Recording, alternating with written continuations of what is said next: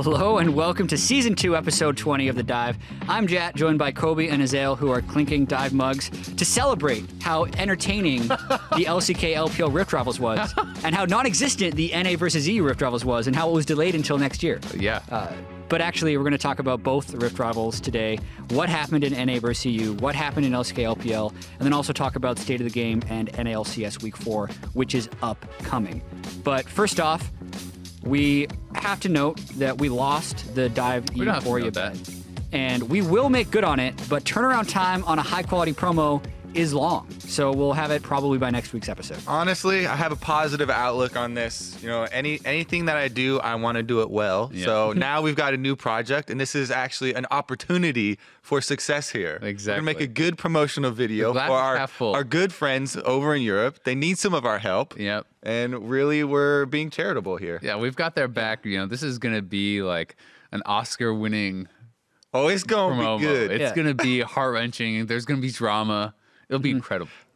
Why did it come about though? I think we should dive into uh, how we lost to Europe because to a lot of people watching and to to us as well, we were um, very shocked at how North America. Well, a lot of the teams. Um, they would give these joke answers like, "Oh, if we play against Heimer, we're forfeiting at one minute." Yeah. Um, instead of, well, we know that to Heimer, we like, know that guys times. like yeah. Then they lost to Heimer um, every single time. Yeah. Uh, as well as to Aatrox every single time. Um, while there are players in North America like Deathfleet that took the initiative to you know to, to find out from guys like Heisendong, you know there are resources there.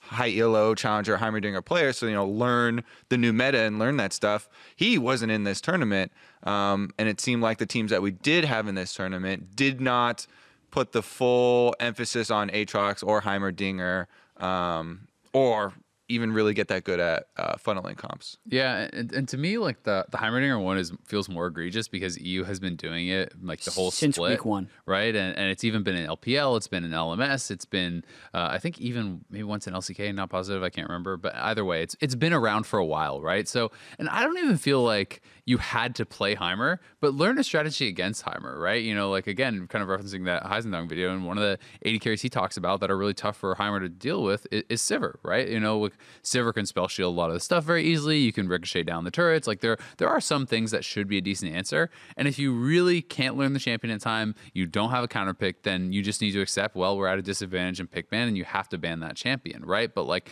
it just seemed like we didn't prepare from any angle. We couldn't play it. We didn't know what to play into it, and we didn't ban it. So we kind of failed on all three counts. And Yeah. I'm actually pretty disappointed because we played on eight patch 813B, which was actually something that had been hot fixed a couple days before the tournament. And the pro team said they would rather play on that patch because it's more preparing them for the next week of LCS and their standings there. Mm. So I think it's completely unacceptable that NA had less practice on Aatrox than the EU teams who literally had to travel from Europe. So they lost two days, one and a half days in transit, and they were the ones that knew how to play new Aatrox compared to North America, who had nothing to do but practice while EU was on the plane. Yeah, what I was gonna say is, uh, while the Heimerdinger was more egregious to you, my eyeballs could not handle the beatings that these Yeah. Aatrox were laying That was hard to upon, especially Echo Fox. Both Fenix and Huni um, definitely felt that one, trying to continue to pick Renekton into him. Yeah. Um, I mean. I, I played like one game of Aatrox because I got autofilled to mid lane. I was like, ah, whatever. Uh, I'm autofilled. I'll play Aatrox, uh, you know, the new champion, because I was into Galio, and I was like, ah, it could work. And I went legendary the first game, and I was like, he's broken. this guy's insane. Um, Result based analysis. Hell yeah. exactly. but um, like you're saying, uh, in the top lane, it seemed like there was just this super high first pick emphasis um, from all the U- EU teams. Yep. You know, not just a couple of them uh, on the champion. And maybe it was a case of our teams are, you know, trying out these counters and are like, okay, you know, this Renekton, they they found something with that, or um, I really liked Fiora uh, from what I saw from it in other examples of high elo solo Yep. and stuff. Um, it felt like because you know our teams, the other way to look at it is our teams were like, okay, we're gonna play it on the new patch. and we're gonna learn a lot during Rift Rivals. So when we get back to LCS, Yeah. then we're Yeah, gonna have then all we're gonna ban it. It's like these. Yeah. Th- those were the scrims that they were trying it out against, right? Exactly. It's- Instead of like doing those scrims before Rift Rivals, Yeah. then use it in Fenix, Rift Rivals. Fenix goes in on Renekton. He gets slammed, and he's like, "Yeah, but he probably just He played didn't it bad. play He Renekton probably well just enough." played it bad. I I can do this." And Well, now we know for sure. Oh my goodness. So one other thing that I kind of want to point out is uh, I also didn't like what the NA teams ended up doing with their rosters. Obviously, 100 Thieves had executed the Meteos trade the week prior to Rift Rivals, and they had submitted Brandini and Levi to their roster, and that's worth noting because they couldn't necessarily play AnDa since the trade had happened after the roster lock. So therefore, they were playing their sub roster from Meteos, who they traded away. So like, I, I think when 100 Thieves hits LCS, they're not even going to be playing the Brandini roster. This is just my guess. They're probably going to be playing AnDa and Ssumday. So they were playing a roster they'd never played before at Rift Rivals.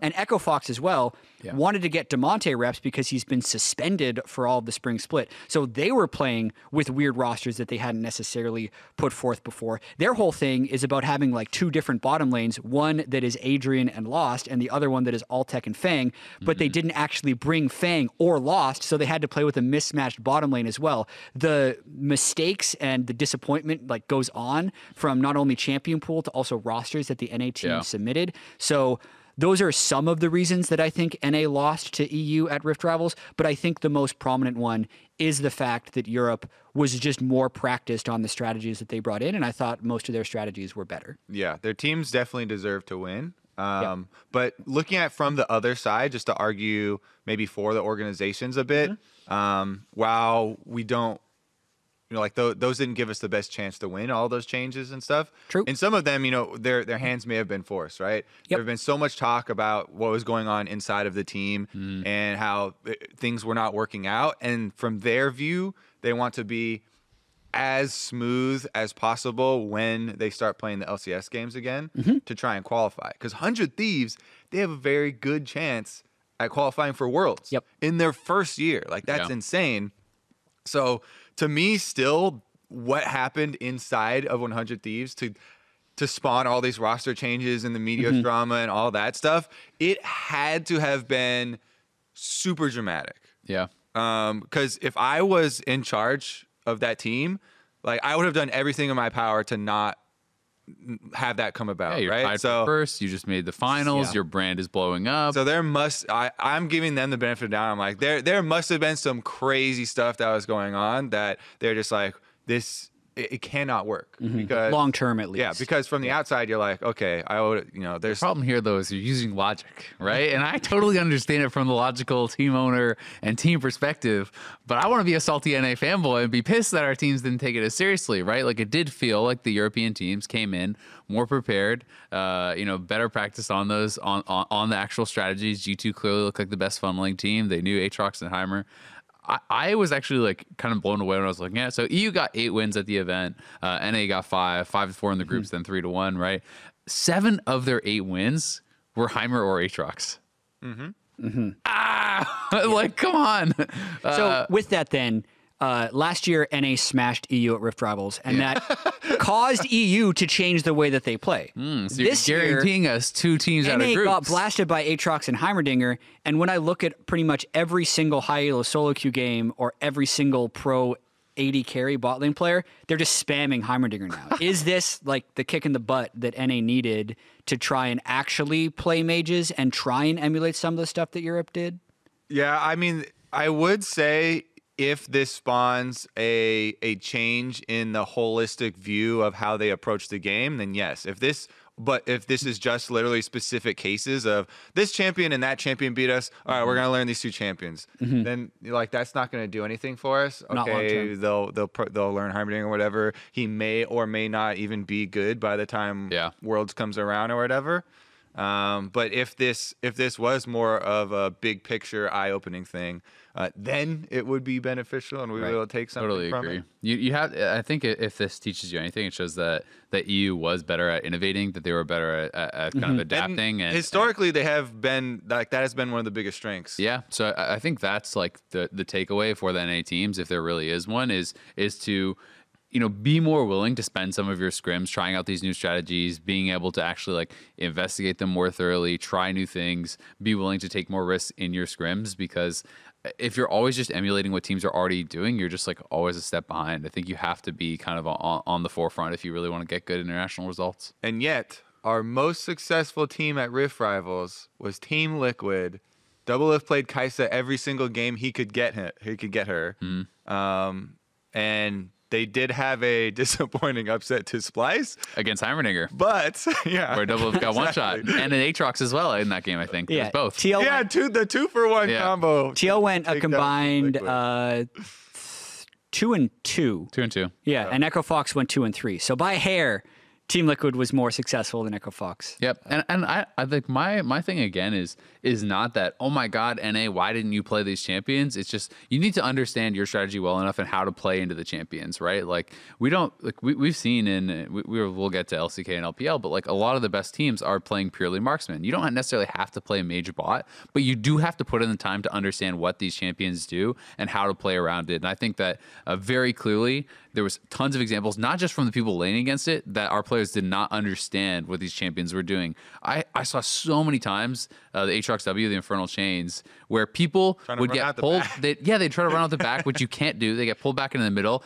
and then they flash because they, they they don't even understand that they're going to get reset. Like uh, the Levi Hundred Thieves game against G2, that was another example where he's popping off on on Graves. In the final fight, he gets Infernal Chains and then doesn't flash out of it, and then gets pulled in back in the middle team. Then flashes like you know that happens so many times. People just don't understand even what the characters are doing, and that's just So that's just unacceptable. I would counter with um, there's a difference between understanding and there's a and and uh, the muscle memory and the reactions Mm-hmm. because um, while you can look at it and read it and understand, okay, this ability, you know, that lays down a slow zone. If you don't get out, uh, then it's going to pull you back in or whatever, and the back is super long, so don't try running out the back. Um, I have still even been in situations where, like, in the fight, there's Mm-hmm. so many things you're tracking. Um, Like Levi in that case, he's trying to literally 1v9. He's, so Of he's course, like, yeah. all right, there's a stun coming from here. I got to worry about this guy. You know, the damage is open here. And he's like looking at all these things. You don't yet, because you haven't had enough reps against that, have that ingrained in the process, uh, you know, of your decision making, which is literally in League of Legends is like the most the most important part about the game is that everyone has these instant reactions, right? Because Yeah. they've been in situations that hasn't been added to uh, the list yet. Yeah. Uh, but I, I totally agree with you that th- those are the types of things that it probably doesn't take too many reps uh, Yeah. I, before. I do want to combo off that a little bit before we move on to the LCK LPL Rift Rivals because I was I was thinking about this over the weekend. We hold our pro League of Legends players to such an incredibly high mechanical standard. Right? It's always, oh man, that guy was at Azonia's, but they missed the taunt. The timing was off. What a boosted play. When I think about when I was playing uh, like Guild Wars, for instance, if you're playing a, a Hammer Warrior that has knockdowns, you can chain your knockdowns together, and they called it quarter locking, which would be if you there was a quarter second to cast certain spells, you needed to be able to time your second knockdown within a quarter second. And there was only like a handful of people who could do that reliably, and they were considered the best. Yet it's just expected that literally every pro player has perfect timing out of Zhonya's, has perfect timing out of GA, has perfect timing based on other stuns, taking into account tenacity. Like the stuff that some of these guys are doing uh, is actually super, super difficult. So I agree with you that like it looks really bad when they're running out the back of an Aatrox queue and like it expires before they're out of it. But they could also just not have the timing down yet, right? Like I'd they think also it's going to last a little bit longer. like I, I agree with you, but it's also the Aatrox chain. I don't think is a good one to one comparison because you literally have like a second and a half. Mm-hmm.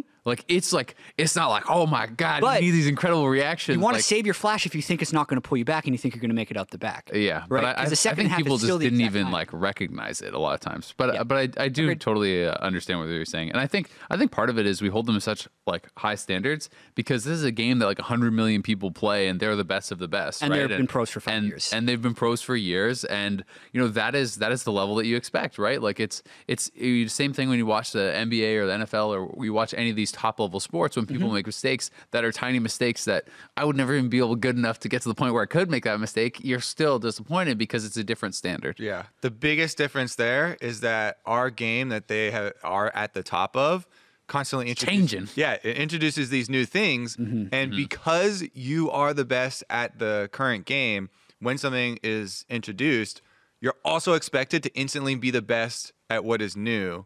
Um, and that is a very difficult thing to test. All right, we'll get to that. But LCK, LPL, Rift Rivals Finals was super exciting. It went five games. They had a slightly different format because they had four teams from every region. So all four teams had to be blind submitted from both teams until game five, which was a fresh submit by both teams. This had LPL winning 3 2. Kobe, I was, what are your thoughts? I was gonna say I got so hyped just watching the vods from this because you're talking about like how, how fun it was to, to watch this. I mean, ours was ours was fun. Uh, you know, watching it live and, and Mm-hmm. playing through it. A little bit less fun for us because we were losing, but It was the- fun up until up until TL lost the Splyce. I- And it was a black. Yeah, yeah, yeah. Oh, the first game when Echo Fox upset G2. that was fun. It was fun. We That were was popping fun. off. Um, but I, whenever I review VODs or whatever, you know, we're studying for Worlds or studying for MSI or something, these international tournaments, uh, and you're going back and you're grinding. It's it's 100% work, right? It's you don't you don't really approach it with like super excitement for the game. Um, But these ones, this is one of the first times in a long time that I've been opening up the next VOD like, oh shit, let's game game number two going because Yeah. the crowd is insane. Um, it's Their incredibly close. Goes all five games. Like it came down to the LPL's worst place team. They had the, the Rogue Warriors. They're number four uh, in the LPL right now, and they had to clutch it. And they were even like losing at the beginning, and, and so they brought it back, and they gave the chance uh, for RNG to come back in. It was like, um, it was definitely a super exciting roller coaster. So I don't want to like spoil a lot of the games for people if they're interested in you know going back and reviewing the vods. Okay. But there are some interesting things that I think we, we can talk about, right? Like some of the champion differences uh, that we saw and some of the, the strategy differences that we saw. So, a couple of things on that. I was tracking the strategy diversity because in the NA versus EU final, there was actually uh, like G2 ran funnel Mage Bot versus a standard Echo Fox, and Echo Fox won. But then the next three games, it was literally Mage Bot versus standard bot, and the Mage Bot would just win all three times. Uh, EU, uh, or sorry, in the LCK final, first game KT versus IG, Mage Bot won. Second game, a funnel lost against a standard comp from RNG. Standard is used roughly as mainly like Yeah. AD carry bottom. You have like an Aatrox mid, and we're still considering it standard just uh, based on our definition. A funnel actually won the third game from a Freak of Freaks. A Mage Bot won the fourth game. Uh, that was that was the really crazy one from Rogue Warriors with like a Smite Karthus counting as a Mage Bot. And then the final game was actually standard versus standard because the funnel was disrupted when Xayah Rakan was picked away from each other. So this was actually the most equal to me uh, as far as like differences of strategies, there were multiple funnels tried, there were multiple mage bots tried, there were multiple standards tried, and they all actually had fairly equal success.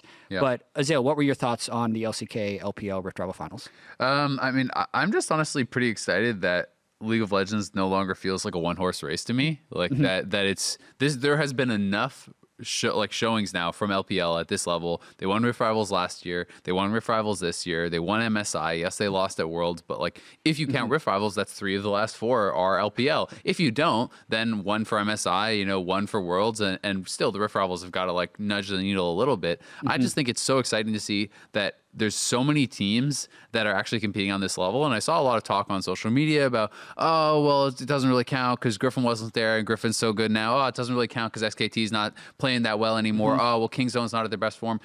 When have we ever had to make any excuses for LCK before, right? Like that alone to me shows that times are changing. Where it, you take these four top LCK teams, they lost straight up in what seemed like an extremely competitive, extremely serious uh, event. Based on the player reactions, everyone was going. Yeah, and, and the interviews. I mean, like you're listening to Faker talk about, like it's all about winning for the region. Like it doesn't matter what else happens, you have to win for the LCK and all this stuff. Mm-hmm. And I'm like, damn, these guys are taking it seriously. They lost last year. I, I think whether you think it's the, the most serious event or not, that was a wound, uh, like a wound to their pride. Yeah. And and we see LPL come out again. We see them uh, take them down and.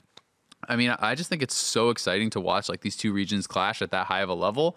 Uh, I didn't love watching the LMS games minus Flash Wolves because those didn't feel very competitive. But like the LPL, LCK games were super exciting. Um, you know, I was super impressed that there was like a, a diverse range of strategies, and also I, like you know, kind of just being selfish for myself. I, I, love seeing that marksmen were succeeding quite a lot as well, right? Like I still love uh, for all the people that are complaining, saying that marksmen are no longer viable. I can just keep on pointing to Uzi because Uzi's smashing with marksmen. They're playing mostly standard. They're finding ways to make, make marksmen work, and I think he's been so incredibly successful at it. And and his team is playing at such a high level that it feels like you know this is a team that can challenge for the world championship. Yeah. To your point about not having to make excuses for the LCK ever before, uh, it's I think we're we're very clear like moved on from the era of uh, you know SKT or Samsung White is are the best. You know mm-hmm. Korea is number one without dispute, and we can then you know seed all of those teams at the top and then start to debate who's coming in second and, and who's gonna like fill in the rest of the list because we've already been proven like the next the the one who was supposed to be the next king and you know and come in was Kingzone, right? Yep. They've already failed multiple times at international yep. play. Uh, no matter how hard they um, won whatever regular season games, that it's it's definitely feels like we've moved past that era. Mm-hmm. And while there are other competitors and you're like, oh my god, these these new guys, Griffin, like mm. all these random, uh, you know, unheard of players, like that's our our new best team or whatever. It doesn't count because they weren't there. That's a crazy thing to say. Yeah. Right. You're like, oh, well, you didn't play against our team of rookies that has been a year ago. winning all these. Exactly. So uh, it definitely is. Uh, you know, way more exciting as far as how open the international events are going to be. Mm-hmm. Um, so definitely I, looking forward to this year as well. Yeah, do want to throw in a little bit of devil's advocate though, because do you remember an MSI back in 2015 in Tallahassee? I do. When EDG defeated SKT, because that was another time where the Korean exodus had just happened, right? Korea lost all of Samsung, a lot of their best players to the LPL teams. The LPL won MSI. Going into Worlds that year, we're thinking, how good is LGD no. going to be? We were. I, I we were thinking you that. brought this up before, and you're like, "Oh, it's just the same as." I'm not saying it's the same, them. but I'm saying there are similarities, and we need to talk about what is different this year from that particular thing. Because Rift Drive was a tournament that mm. didn't exist. We don't know what the results would have been from there. But Game Four of the MSI Finals this year was like a 10,000 gold comeback from RNG. It very well could have been a Game Five, much like the EDG back in 2015. But I have what I think is different, but I'll let you go. What is different about this iteration of LPL versus LCK being even? Not only do we have more examples, that like this, the size sample size is much bigger mm-hmm. uh, of the defeats of LCK based on Rift Rivals. Well, based on Rift Rivals as well as uh, their teams at Worlds, even though they ended up winning Worlds, uh, they lost a lot more games. LCK last year. Yeah. Yes, SKT uh, had a harder time, but but well, Samsung swept through. That's true. Samsung yeah. did sweep through, uh, sweep through. But um, yeah, in addition to there being more examples, more games, I had another reason, and you interrupted. I mean, RNG now I forgot. Is like is like the all like almost all Chinese team, right? Like, yeah. like that's that's one thing that does give me more faith too. That it's like their region is actually just developing. There's mm-hmm. so much talent coming in when you look at like you know I like you look at uh, JackeyLove and you look at like iBoy and you mm-hmm. look at all these guys. It feels like they have this feels more built up than purchased, which gives me more faith in yep. their region as well as as the fact that there is this massive sample size. You know, it's it's not just just you know one example. And Rift Rivals wasn't there before, to your point, but I do think like it's it's also really exciting that it's not just EDG beat you know SKT. Mm-hmm. It's a number of different yeah. LPL teams are, are taking games and, and, you know being successful against the biggest teams. Like Kingzone was zero and two in the group stage, right? Like, yep. uh, you know they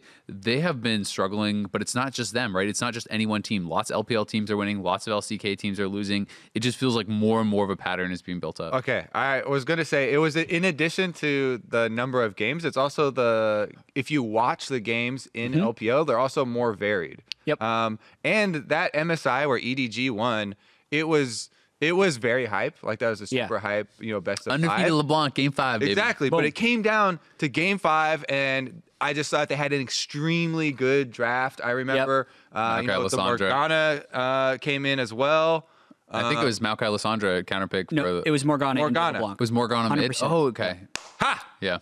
My memory's bad, but it's not that bad. I was there. Yeah. Uh, but yeah, like, and everyone was getting like super hyped up. Um, but after that, the feeling, at least like around the people I, that I saw on social media, and like they were like, "Oh, this is like super exciting." It was an upset. but it was an upset, right? That that was that was kind of the take on it. Um, because LPL is better. It's EDG was better one day. yeah, and and they were like, "Oh my god, that's such an intelligent." You know, they totally baited them into this LeBlanc. Like, uh, they fell for it every, you know, hook, line, and sinker.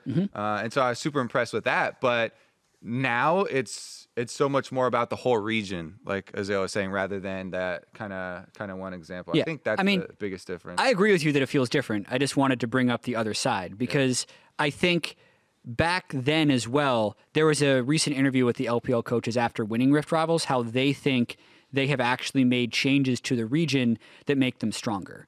I've been saying for two or three years, based on the player base in China and the player skill, mm-hmm. that it should just be a matter of time before LPL is the dominant region. And it always kind of blew me away that Korea was maintaining such dominance over them.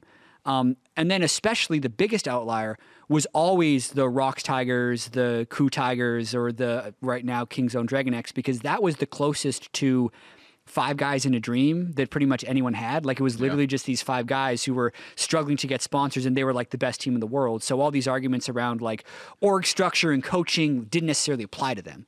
Um, but with the LPL now, they they're they're claiming that the organizations are actually empowering the coaches who are now more experienced coaches before than they had before. So what happened before, so they say, is that there were all these super talented players, but as soon as they became pros, they just became these like spoiled entitled players who you couldn't tell them what to pick and you couldn't get them to practice the way you wanted, and the players just ran every single team. Yeah. So even if you have all the talent in the world, they were never as organized as the LCK teams. But now they're not where they want to be, but they're closer to having that level of organization that they've that the LCK has been able to attain with the larger player base. So now with two Rift rivals, with MSI, I think it's becoming a much more level playing field. So theoretically, the player based argument fully makes sense, right? You have more players, that can't hurt. It mm-hmm. should it should help. Mm-hmm. Yep. Uh, that hasn't always correlated though. Nope. No, because there's there's culture, there's practice, there's number of people who are actually trying to be pro, like Yeah. all those things. And there are a lot of regions like uh, NA's definitely has like a, a small player base, Mm-hmm. um, but like Brazil, Vietnam, um, both have very big player bases. Yeah, I think, I think And- Vietnam has the second biggest player base now. it's pretty it's huge. Yeah, but That's what I'd There's- seen some article. It makes sense though, right? There's no way that having more players playing your game is going to hurt your chances. Yeah. You have, uh, you, it's, a, uh, But it's you have not the the odds only are going to be in your favor. It should help. Yeah. Right, but it, it doesn't guarantee it. They also have access to you know to playing in Korean solo queue and things like that. Some of the Chinese For pros LPL, play, yeah, yeah. play uh, you know in the LCK like Anyway. solo queue, which helps too. Final question then: Who would you favor to win Worlds after after this? The LPL or the LCK? You're way too early I mean, prediction. Then you kind of siphon it down into which team you're picking, and Mm-hmm. RNG is definitely the front runner right now. we need to mention that Uzi is temporarily stepping down as well because of an, a shoulder injury that his doctor says he needs to rest. Keep in mind that he took off the first half of spring split as Mm-hmm. well because of a wrist injury. Last year, Last La- no, last or- split. Oh yeah, you're Like, right. literally It the spring Yeah, split. yeah, And then- before Off- SI. Yeah, yeah, Yeah, yeah. totally. Yeah, all the way until the Lunar New Yeah, Year. because IG. Then did he IG take off yeah. some last year too? yeah, he takes off a decent amount of time. Yeah. He- So not worried about Uzi's I'd, I'd, shoulder. at I guess I'd say LPL. I mean, I I think I'd favor RNG. Like, I don't know that I necessarily favor all their teams over all the other teams, but the fact that Kingzone has been uh, failing internationally consistently, the fact that uh, SKT is looking like weaker than ever, um, Griffin. the fact that Griffin has has not About shown KT. me has not shown KT didn't lose any games at Rift Rivals, bro. the fact that they didn't even think that they were good enough to send out again, Kobe.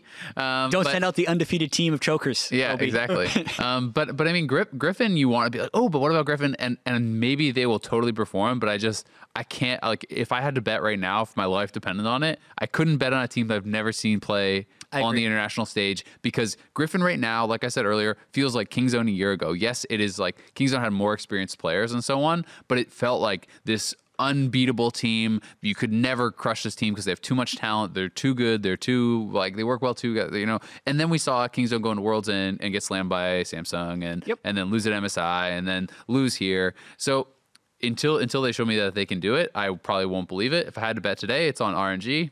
LPL's favored. Yeah. To address the Uzi thing though, he because he's taken injury time off Mm-hmm. so many times. I'm not worried at all. I don't even consider it an injury time off anymore. I think just it's feel vacation? like I feel like that's what they say when he wants to take a break because he's so rich and he can just stream and he can you know do whatever he wants. He's literally the most popular player in the most populated region. Yep.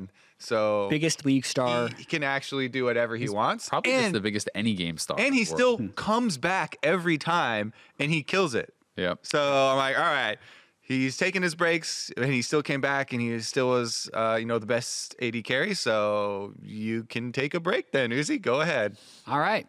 That was cool. Who are you favoring? Hey, also, also guys their backup. Oh. wait, what was their backup's name? Abel. Because he was good. Yeah, Abel was actually Yeah. good too. They mentioned So- that he's actually won all of the matches he's played in the summer split so far. yeah, and he had like 20 kills in Yeah. one of them. So He smashes. Who are you favoring? Got to answer the question. I said I said it- RNG at the okay. beginning. Okay. I'm going to give LPL 55-45 Okay. There right you go. now. I I predicted RNG at MSI as well. I've been hoping that Korea falls for like decades, but no more. But Forty it was years supposed- ago. It was supposed to be us. and hey, who takes down Korea? No one thought that uh, except us. Yeah, I it was supposed say- to be everyone who's. I didn't the say it was going to be, but it was Supposed to be. Yeah. I'm with you on that one. We're aligned. We're aligned. All right. We're moving on to the meta. Yeah, I want to talk about state of the game a little bit. Even though we don't have patch 814 yet, we still have a lot of developments from Rift Rivals and kind of what that means for the game. I thought that Reckless had a very interesting interview with Travis over MSI. As many people know, Reckless benched himself for Bwipo earlier on in the split, and he said some stuff in the interview. He basically said that in Fnatic's eyes, AD carries should not be playable if you have a talented mage or bruiser player in the bottom lane, and that as they move towards playing better and better competition, it's the superior strategy. So when Travis pushed him to basically say, well, what about all these other teams that are winning with AD carries? Reckless said, well, I think that's because they're playing against first time Vladimir's, first time Swains, and they're actually just not doing it properly. So as far as Reckless's arc, he thought they were going to buff up AD carries mm-hmm. again. And now that they haven't, he's now starting to play the mages. So he's kind of in this murky ground where he doesn't feel like he has a place. Uh, however, we are seeing still different teams taking different approaches. And I wanted to kind of update again where we think the meta is. Is it in a place where there actually are three viable strategies of funnel, mage bot, or standard?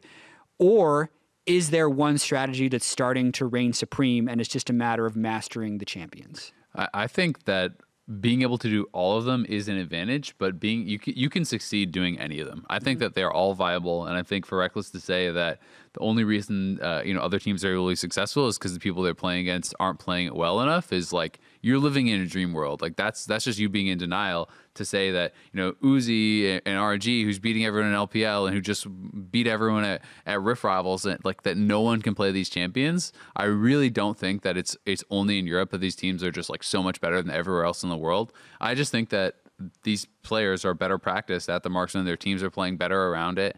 Um, and I think that you can play a variety of strategies. I think that Fnatic would be well served by being able to run both a- and having him back on a marksman, if they can work that in, is very advantageous. But I think at the end of the day, it's better to have you know one person who can do it all, right? Of course, but not mean, not many that's players not can.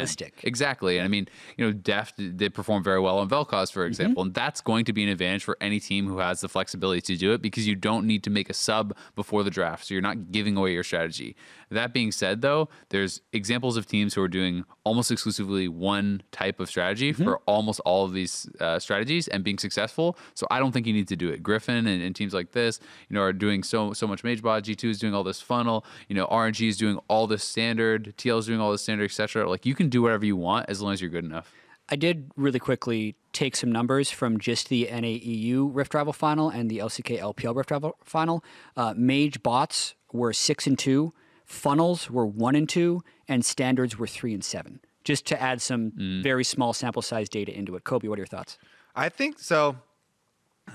I do agree that it's definitely an advantage to be able to play both. Yeah. Um, and I, when all the complaints were coming up, uh, I understood where the complaints were coming from of people who have only, you know, played cra- AD carries or whatever for their whole life, their whole league experience, right? Multiple years. Um, however, when AD carries did make their way to mid lane, right, we had Lucian and stuff like that. Mm-hmm. I don't remember hearing any mid laners complaining. Oh, I got to play a marksman now. Yeah, Yep. even though Lucian as kind of the example when he moved in, like he was the m- major mid lane bully, right? You Yeah. like you, everyone just got like pushed out um, when he first made his way in there, um, and like you couldn't you couldn't play like a lot of A lot of things into know, him. Xerath and anything like that. Um, that's just kind of an aside, like the holistic view. And I Mm-hmm. know that they are trying now to make more small changes to uh, try and accommodate the possibilities of using all types of champions um, down there. Yep. Which is like a very uh, It's it's Lofty an goal. It's an ambitious goal, but it's definitely what they're going Right, for. Right, but it's what they're going for.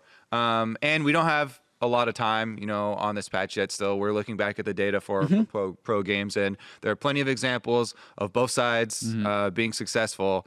And it's hard because we don't have we don't have that level of the pro player as far as in the matchup, Mm-hmm. um, feeling what it's like. But we can look at the pro games. Plenty of them are being successful with them as well. Also, if you want the bigger sample size, you always go to worldwide Yep. solo queue. You can draw from that and the win rates, which, to be fair, do not always correlate with professional uh, picks. You know, we have had many times had like forty percent uh, solo queue win rate champions be pick and ban uh, or close to it in professional play, like Azir and, and things like that.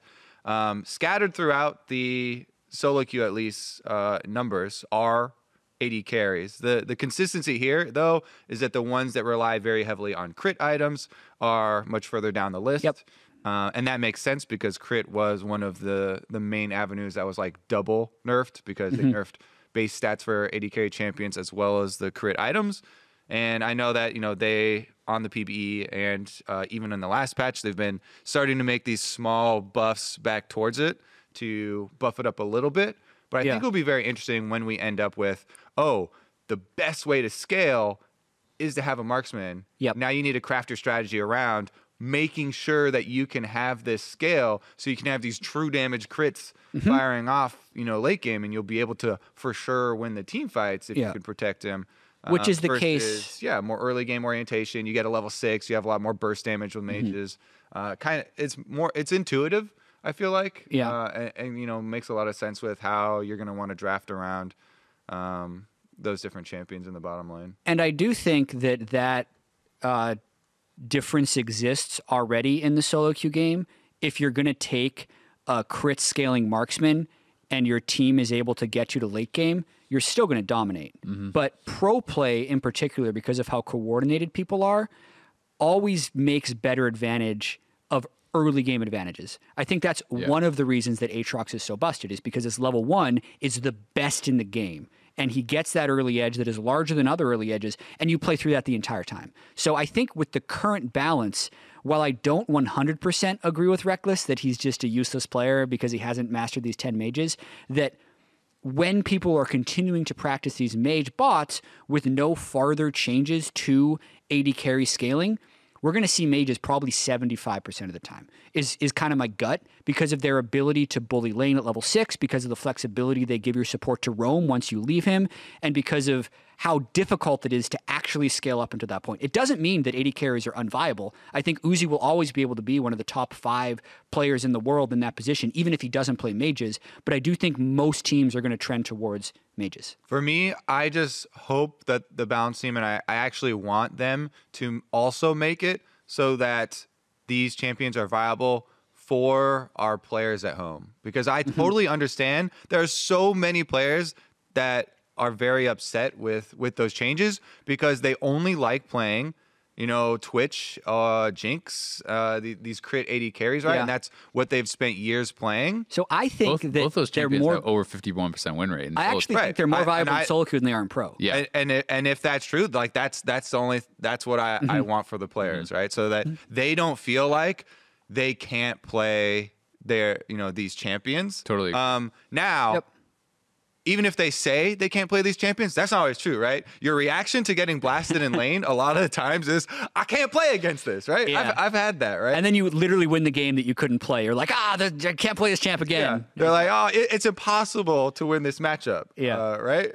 And, you know, uh, then you try and play the the, Yeah. the reverse of it. And, And sometimes it is impossible to win the matchup, but it's still very possible to win the game. It's just a matter of whether or not you want to play that way.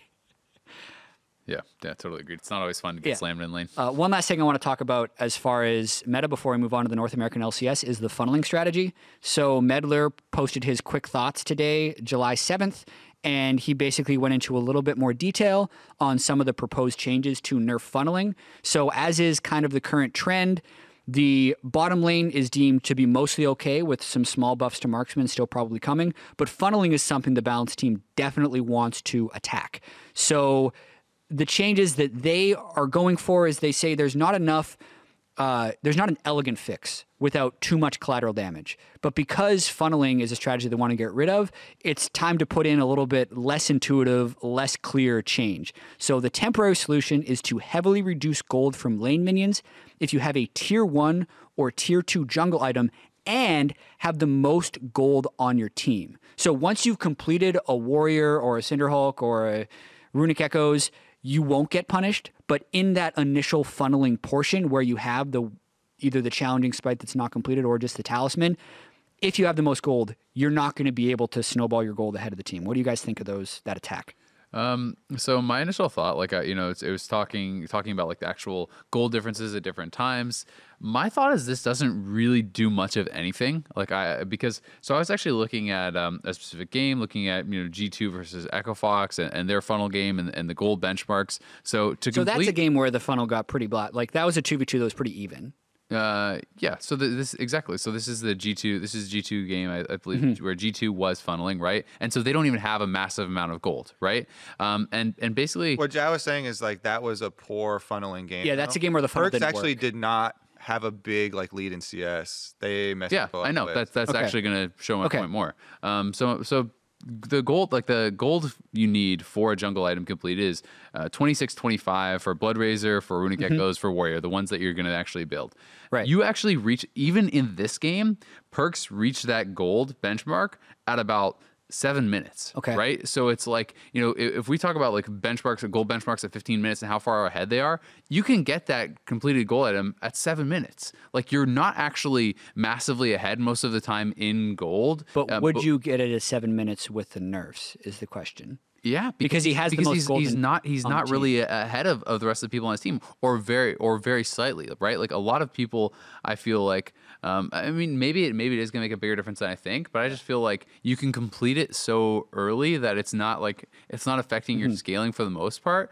Um, and generally speaking, in in the gold funneling games I've watched, maybe I'm, I'm misrepresenting this, but I feel like they are not massively ahead of where their top laners are and their and some Right. of their soul But- laners are. But as long as they're ahead at all, they're going to yeah, get less yeah. gold. The the degree to being ahead doesn't matter. Like that's the whole point, right? Mm-hmm. If he is 10 CS, two jungle camps or whatever ahead, Well, you're he's still most- you're still getting more gold than that person though. Like so, because yes, you are getting ten reduced gold on the minions, but that only kicks in when you have more gold than them, and that is not affecting the jungle monsters whatsoever. So you're still going to have more gold theoretically like, in this world where you're outpacing them.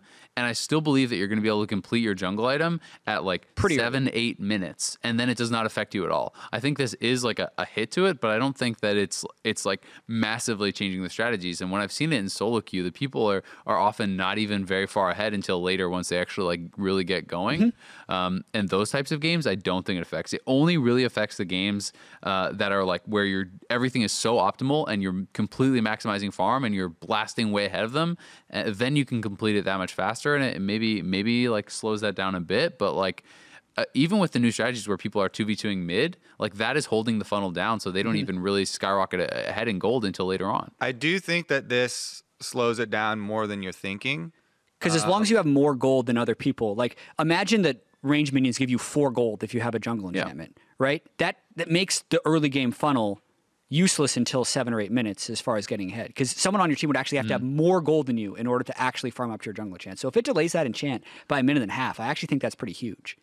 However, Yeah. regardless of that, Regardless of whether or not the The effect. I I have problems with this that aren't with the actual changes and the the way of thinking about going about solving this problem. Mm-hmm. Um, so the one of the main things that they drill into you um, in school, uh, or at least for me, for engineering, has always been root cause analysis and solving the root cause of the problem and not attacking the symptoms. In their explanation here, um, where they they mention the other ideas that they came up with and why they went with this admittedly heavy-handed and ugly, like they use a lot of these terms to describe their own change um, is because they feel like the biggest difference that they're seeing is in the champion having around 50% more gold at the 15 minute mark than the opposing mid laner. That is the symptom. That is like if, uh, so the example for engineering would be if there's a crack in your dam and there's a bunch of water flooding the town below.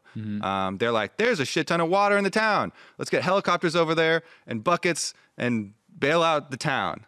Whereas what you're, uh, what they teach you to do is first plug the hole in the dam, then you can treat the symptoms afterwards. And I don't feel like putting this weird cap on Mm-hmm. the person that's getting all this gold, and you're like, uh, now the gold is capped. What I really don't like about it is that if you have the most gold, you don't know that you have the most gold until you farm. I wasn't even done yet. But Okay. exactly, you can't check where where these measurements are. So these are unseen, Mm-hmm. um, you know, borders that are that are being put on you. In addition, there are other things that could naturally happen in the game. You know, obviously, if I'm a Getting fed. jungler, I'm getting like a triple kill or something early on, then I can't tax my the opponent's lane as hard or whatever. Or my, even just my- push out the wave. If, if you have a 2v2 Yeah. top, you Yeah. get a double kill, your top laner And you dies. get 12 gold for clearing the back wave. Yeah. And you know, people have been complaining about solo carrying. This Mm-hmm. would limit um, some more super hard solo carrying of a jungler for their jungle Mm-hmm. position. Uh, as Azael said, you know, you should be able to complete your jungle item pretty quickly anyway. Um, Right. But th- those are just kind of some problems with the overall kind of approach that I had uh, with this Yeah. solution. And I know that they're well aware that this is not, you know, a great solution or whatever. So uh, they're probably thinking of this as a band aid while they work on it more and come up with something. That is what they say. They think they're going to, they, they actually kind of want this band aid to happen until preseason. Like they're hoping. It's actually a long time. yeah, they're hoping to band aid it. And then when the larger scale changes are, are going to be hitting. Yeah. hitting. It's it's funny too because I was talking to some people on playtest that were testing these changes and they were saying they were just winning with funnel every game anyway and like Okay. didn't, so didn't that's feel probably like, where Well, they've been doing a lot of your- iterations of Yeah. this, right? So like they've tested experience changes, they've tested support item changes, Yeah. they've tested this. They're they're trying to find the most. And like to Kobe's Yeah. point, I agree with you that there's a lot of flaws to this. But do you have like, would you rather hit support items? Do you have a more elegant solution, or have you just not put? I the thought can't in? solve the problem right now. Yeah, yeah, and I think that's But I part of the haven't- problem. I haven't put any, yeah, Yeah. effort into it. So All right, moving on. sweet. Either way, they're going to continue to hit funneling. Let's move on to the North American LCS. Week four is coming up. Let's first start with that log jam we have at the top of the standings. One team that's there that didn't play in Rift Rivals is Team Solomid. Uh, this week, they play 100 Thieves and Echo Fox, two teams that did play in Rift Rivals. So it will be a good opportunity to put some space between them and the other teams at the top of the table, considering they actually would have a hard schedule in that case. They're playing two, four, and two teams. How do you see that panning out? The kind, the kind of funny thing about this, I feel like, is if TSM has a good week, then ever, ev- all the NA fans have like their excuse right? You know, it's like, well, our good team wasn't at Rift Rivals, that's why we lost. Um, but I, I think, yeah, I mean, it, it is a really big week for TSM. Um, but uh, like, there's kind of been this dark cloud over TSM ever since they got knocked out of quarterfinals, and people ha- have just kind of. I feel like forgot that they were so good at the end of cloud. spring. Yeah, I mean, it's just like everyone's Yeah. like, yeah, well, TSM blows. It's like, well, they went ten and one in their last. all 11 right, not everyone. not everyone, but the general perception, right? Like I, I'm, ta- I'm not talking specifically about you, Kobe. Don't worry.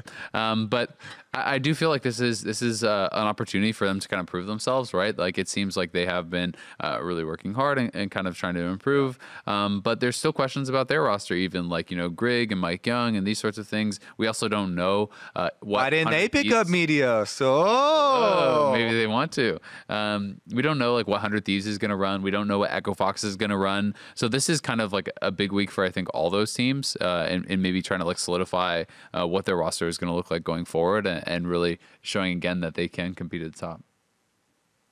Yeah. And for TSM, I wonder if we're going to see an actual change in strategy from them versus continuing to play Varus, Kai'Sa, I think that's what we're going to get.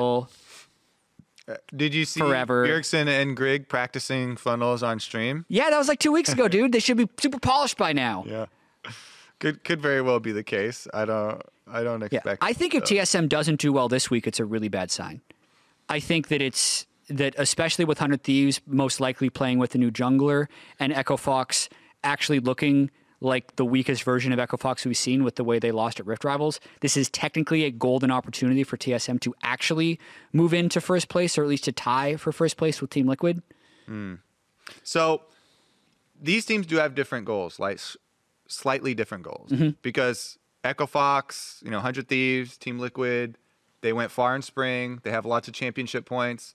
Um, these teams are trying to win spring, and then uh, the second spot spot is awarded on on championship points. So those two teams can immediately go to Worlds. Some of these teams um, the large percentage chance for them to get in is they're going to have to play their way through um, to qualify for the third spot for Worlds, right? Right, So you'll regional have to play qualifier. in the regional qualifier anyway. Um, and TSM, because you know they got knocked out so early, they don't have a lot of points to rely on. So as long as they get to a point where they feel like they're strong enough to go through the regional qualifiers, that might be the main goal. I don't know if the the main goal is always to win, right? Always to win spring.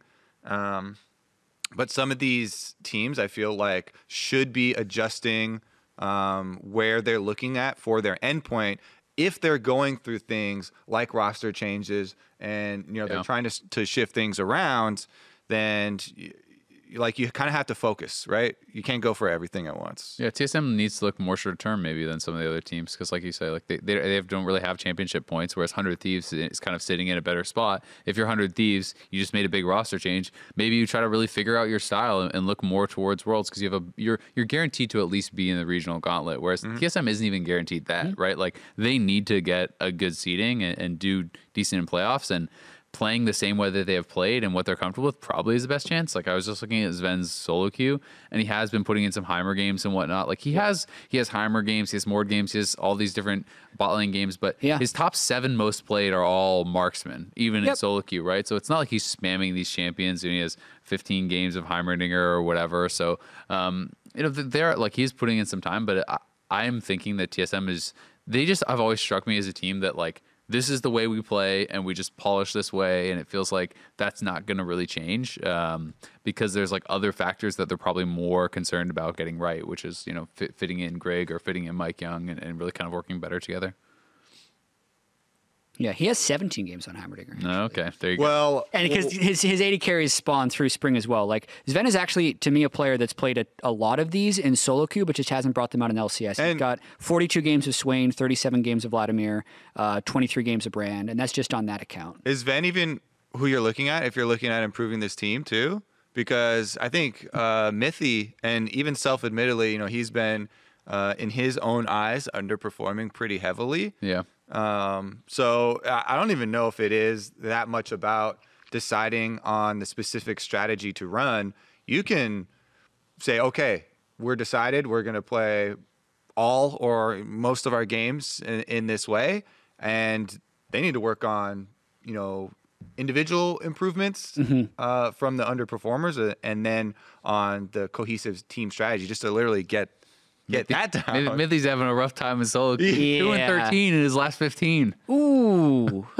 that's I know. I, How's that- his Gragas, by the way? He's someone who I've seen play a lot of Gragas. He has 38 gragas games played 53% win rate that's the one pick that I've seen a lot of from these guys in solo queue, but it just hasn't made it to the LCS. He's a 70% win rate on Thresh.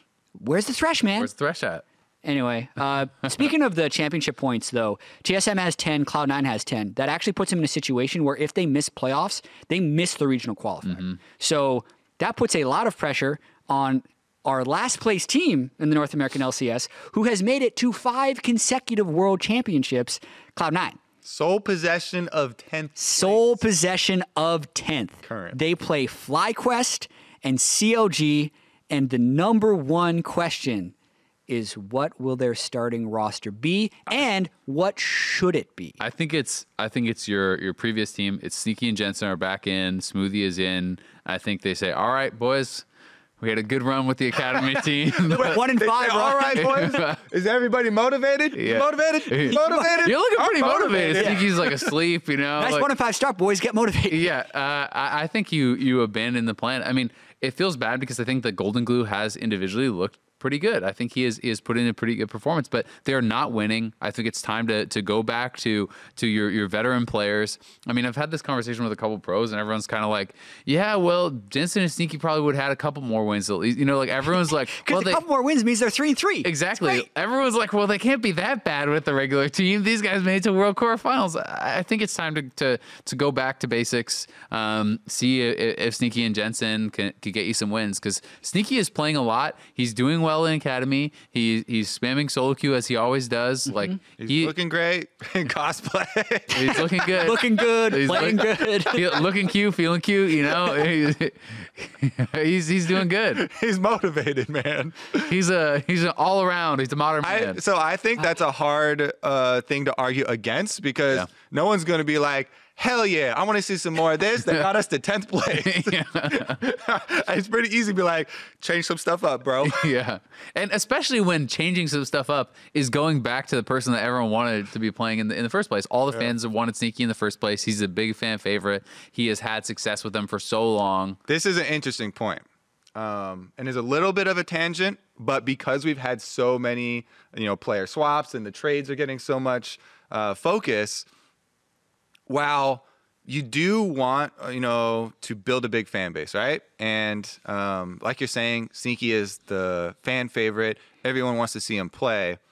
Um, if Cloud9 had put Sneaky in, um, and be and they had lost all these games and they were 10th and we were in the, kind of the reverse situation but they had been like talking about this the whole time um, do you think at a 10th place cloud 9 if they had played with the old roster up until this point do you think people would be calling for the reverse and Yep. bringing up academy players uh, because you know what people really like is winning Yep. Yes, Now, and do- making worlds. do yeah do your sponsors and and your fans they love you know individual players and personalities um, do they love that more than winning now that hasn't you know panned out or whatever you're, Yeah. you're not going to instant be undefeated or whatever if you Mm-hmm. switch but theoretically if we push it to the extremes i think that's a fun like thought experiment I think no matter who is on your roster, if you have the last place LCS team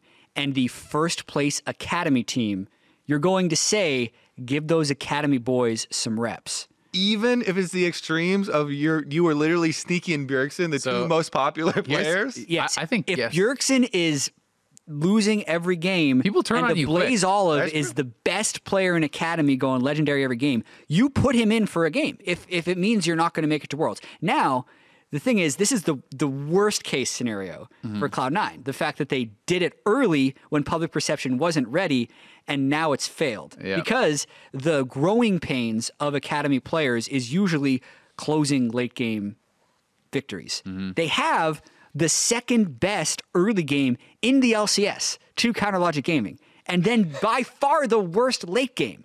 Yeah. So, based on the hint of success, do you still put Sneaky back in? I think you have to at this point because otherwise it's just a double lose, and at least at this point you're giving him a chance. But it's because of the results, it's a disaster. And and there's no more time to ramp up. Like you said, you you finish you didn't finish high enough in spring to mm-hmm. even guarantee you that get get into the regional gauntlet. They have a big run to make to even make playoffs, right? Like they have to have a pretty damn decent record uh, to even get to playoffs at this point, and and just getting the first round may not even be good enough, right? Like they, they want to try to really uh, have some some instant results, and and I think to your point, Kobe, one of the big reasons that people did not accept this change, uh, like uh, of Sneaky being subbed out, is they didn't see Sneaky losing.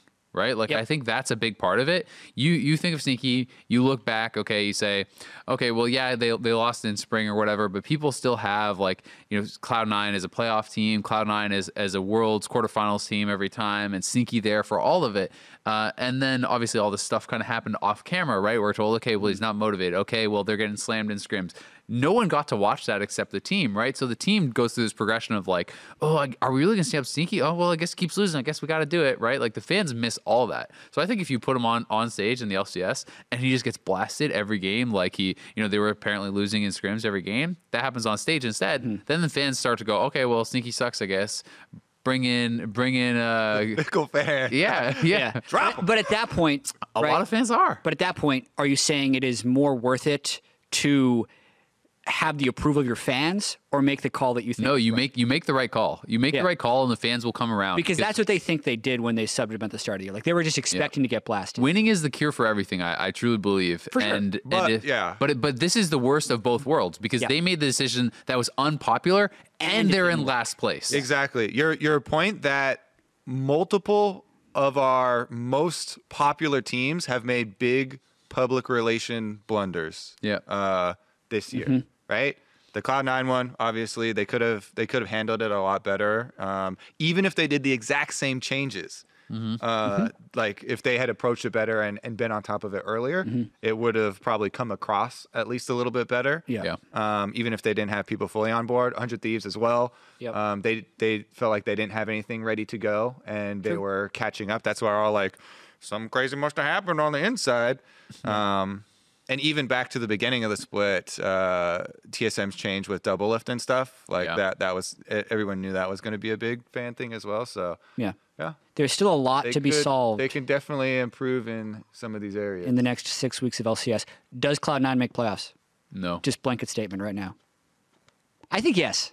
I think, I think they're going to do it. I think I I, just want to make see them- playoffs. I want to see them squeak into playoffs. So then our stories for the regional qualifiers are gonna be like, can they make the Yeah. miracle run Azael, again? You want, I- to, you want to do a bet? I don't feel confident enough to make a bet. This is just a, a random blanket statement. oh, I, mean, I don't feel confident. I, they're one in five. They're alone in last. I'll take a bet. What All the right. hell? Yeah. All right, They'll- all right, they're ma- all right. they'll make all right, all playoffs. right, we'll make a Shame. Okay, Shame. Well, what do you want to bet? What's the bet? Ah, I don't know. Wager's gonna have to be decided later. Twitter, Twitter, send us ideas for the Okay. Azael Jatt bet. We'll pick the best one on the next episode because the Yeah. payoff for this is playoffs. It's like six weeks away. I just think that the teams, like my my initial gut reaction of them not making playoffs is just because you look at spring, all the teams were so close together already, Mm-hmm. and it feels similar to that in summer, but they're starting at a three game disadvantage. oh yeah, I'm getting hard. some good ideas already for this bet. We'll co- 'Cause we'll it's cover it later. involving Cloud Nine, and they are heavy into cosplay. They are. as well as putting makeup on There's dudes. probably some type of cosplay related. So you're with this. saying they No. do get in. He's saying We'll they see. don't get in. If they they, make make it into the regional qualifiers, maybe the winner wears cosplay. Who knows? the winner puts the makeup on the loser who has to cast No. Cloud Nine in the regional not a thing. qualifiers in the makeup. Boom! He's not even a caster anymore. That's true. Maybe you go But cast. we'll for, put him like- up there. I mean, especially if Sneaky's is still in the academy In a team when they make playoffs. Maybe like Cassie Academy Finals and cosplay or something. We'll see. Oh yeah, I'm I'm I'm feeling this. All right, This we're, we'll figure it out. Nothing locked in Yeah, yet. Uh, let's move on to Twitter. Uh, Amin Issa, Dr. Uthgar says lots of players talk about not sleeping to practice for this meta. Tons of cognitive function literature shows the degradation of performance because of lack of sleep. Sure, grinding games familiarizes players with champs, but quality over quantity. Thoughts? How many players have, have talked about this? I saw some stuff about LCK players uh, talking about like oh burning the midnight oil, Mm-hmm. like everyone's not sleeping to do it, but I haven't really seen. I mean, L- LPL coaches talked about at Rift Rivals how Okay. they frequently uh, practice from noon until past midnight. Yeah. So like one like 2 a.m. or something, and then Yeah. they start again the next day. So like 14 hours a day. And that that's super extreme, but you could still sleep your eight eight hours Mm-hmm. during that. Um, I mean, I, I think if you're giving up sleep to practice extra, that is not going to actually help you, and especially over over time, um, I believe that that you are going to like really pay the price. You are going to get worse and worse over time, and you can like like yes, you can be super extreme. You don't need to practice more than like 14 or 15 hours a day, which still gives you some time to eat and eight hours of sleep, right? And that is the most extreme. The difference between uh, for like 14 hours of practice and eight hours of sleep versus 18 hours of practice and like four hours of sleep, Yeah. the four hours of sleep is worth much more than that extra four hours of practice. Yep. In that scenario. Yeah, I actually looked at a lot of uh, the scientific studies that they did uh, when I was in college in the, in this area because I was very curious about you know procrastination, How to maximize your all nighters, yeah, uh, stuff like that. Justifying your, your procrastination. There, there, it was overwhelmingly um, your retention, you know, your long-term retention, Hmm. drastically inhibited uh, if you if you are losing out on sleep. Yep. Um, because your brain needs that time to reset, uh, or you'll develop these chemical imbalances. Um, but in the short term, uh, like if you cram right before the test, Mm-hmm. your your short term you should be able to like keep that. But that's not what you're training for in League of Legends. Like I keep trying to like bring up, you're training for you know these instant reactions, right? So you don't have Yeah. to think through a lot of Mm-hmm. the processes, and a lot of it is muscle memory. So I think a a heavy training schedule is important uh, for a game like this so that you get as many things to practice down that you don't have to think about them and they become natural reactions, but not at the cost, um, you know, of at least the baseline of sleep. Yeah. Normal sleep. I have this. I've heard this one, and I've heard a few players mention as well. Since you did the research, I want to ask you a question. This was You're you're the source ago. of knowledge. we're on this we're testing your cognitive. Yeah. Cognitive. all right, all functions. right, all right. I got you. multiple As he Let me go Google it. find it again. okay, multiple nights of having a lack of sleep drastically inhibits your attention or learning ability. But one night on short amounts of sleep doesn't have that big of an effect. Is what I've read. So like as long as you're well rested, you can have one night with four to six hours of the World Finals, and be, all nighter. be fine.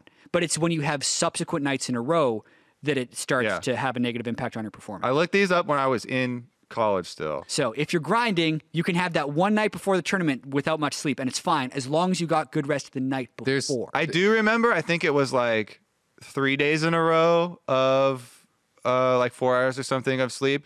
The they did a test, and someone who was drunk, like their blood alcohol level was like tw- twice the legal limit or something, performed better in this person in this test than the Yeah. person that that hadn't gotten the Yeah. sleep.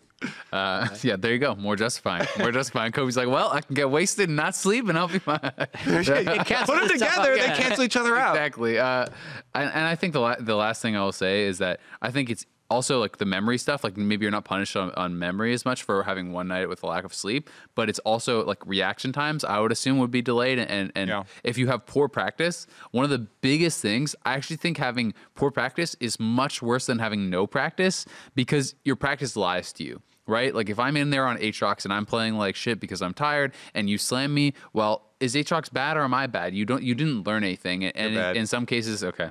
Uh, in some cases, uh, it actually teaches you the wrong result. So that's why I think even more so in, in a game like League of Legends, you have to be rested. You have to be performing well to even know what the practice is telling you. Especially in, in our game where the matchups pro players constantly disagree. Yep. Um, you know, like someone will message me on DM or whatever after I said something on cast that literally a pro player told me this matchup plays this way, and they're like, "Nah, it's completely the opposite. You just have to hit him with the spell."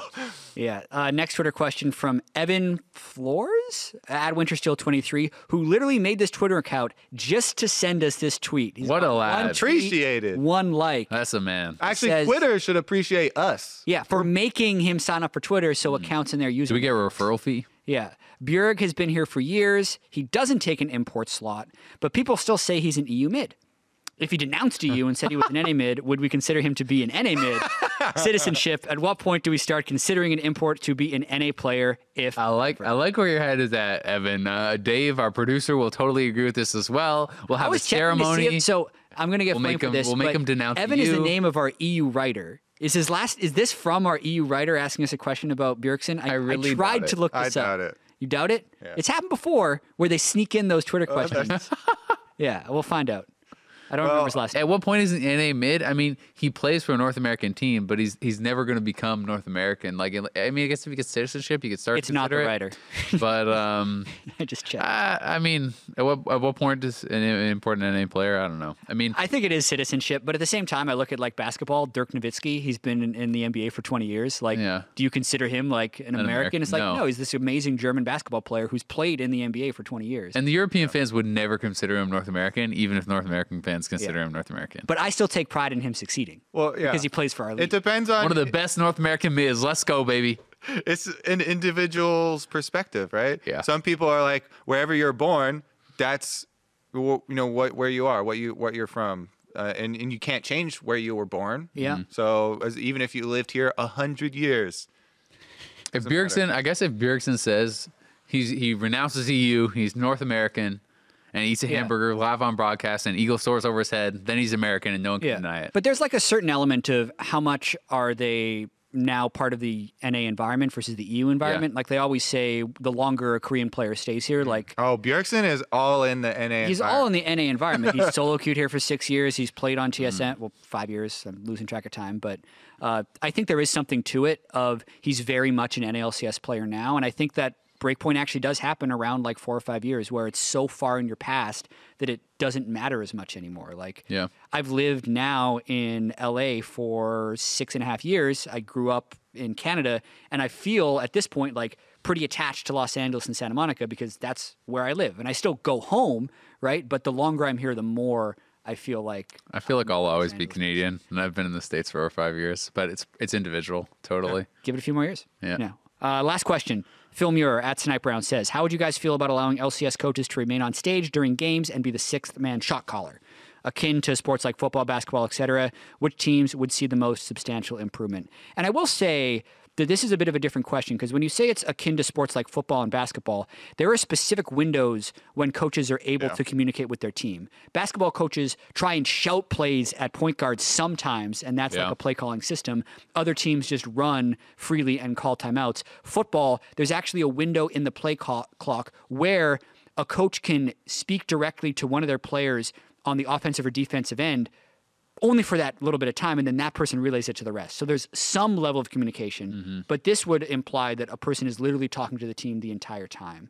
what do you think uh, good Yeah, ground would we, this one has actually come up a lot over the years uh, at different points, and as the game has changed, kind of the the answer has also changed. But um, I personally don't like it, and I wouldn't want it to be incorporated because I like that our game is so much about decision making and about how you're thinking about the strategy of what the overall team is trying to accomplish, while also focusing on you know executing with your champion right and if we have coaches in that position then some teams will have still have like their player in game shot callers or whatever some will have the coach like trying to yell things or, or shout things at them or maybe we have Hmm. players uh, we have we would have more of a trend of super good players becoming coaches Yeah. you know just because of how they think about the game, like in the game and split second decision making.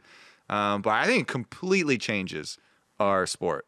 Yeah, and we've talked about this a couple times before, and we kind of eventually came to the conclusion that probably shouldn't happen. I think, at least from from our opinion.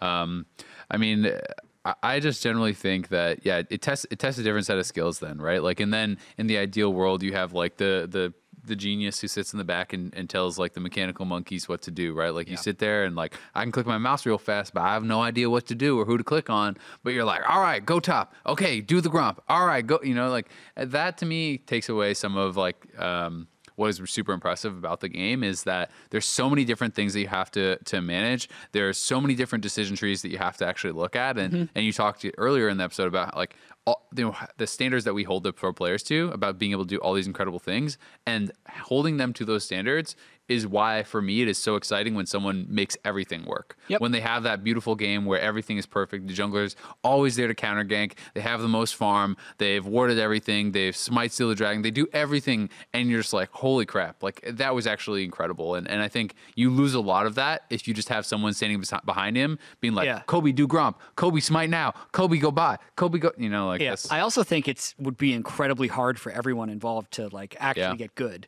Um, what is the coach watching? Which screen are they paying Mm-hmm. attention to? How do they have the knowledge of all the matchups at once? You can't.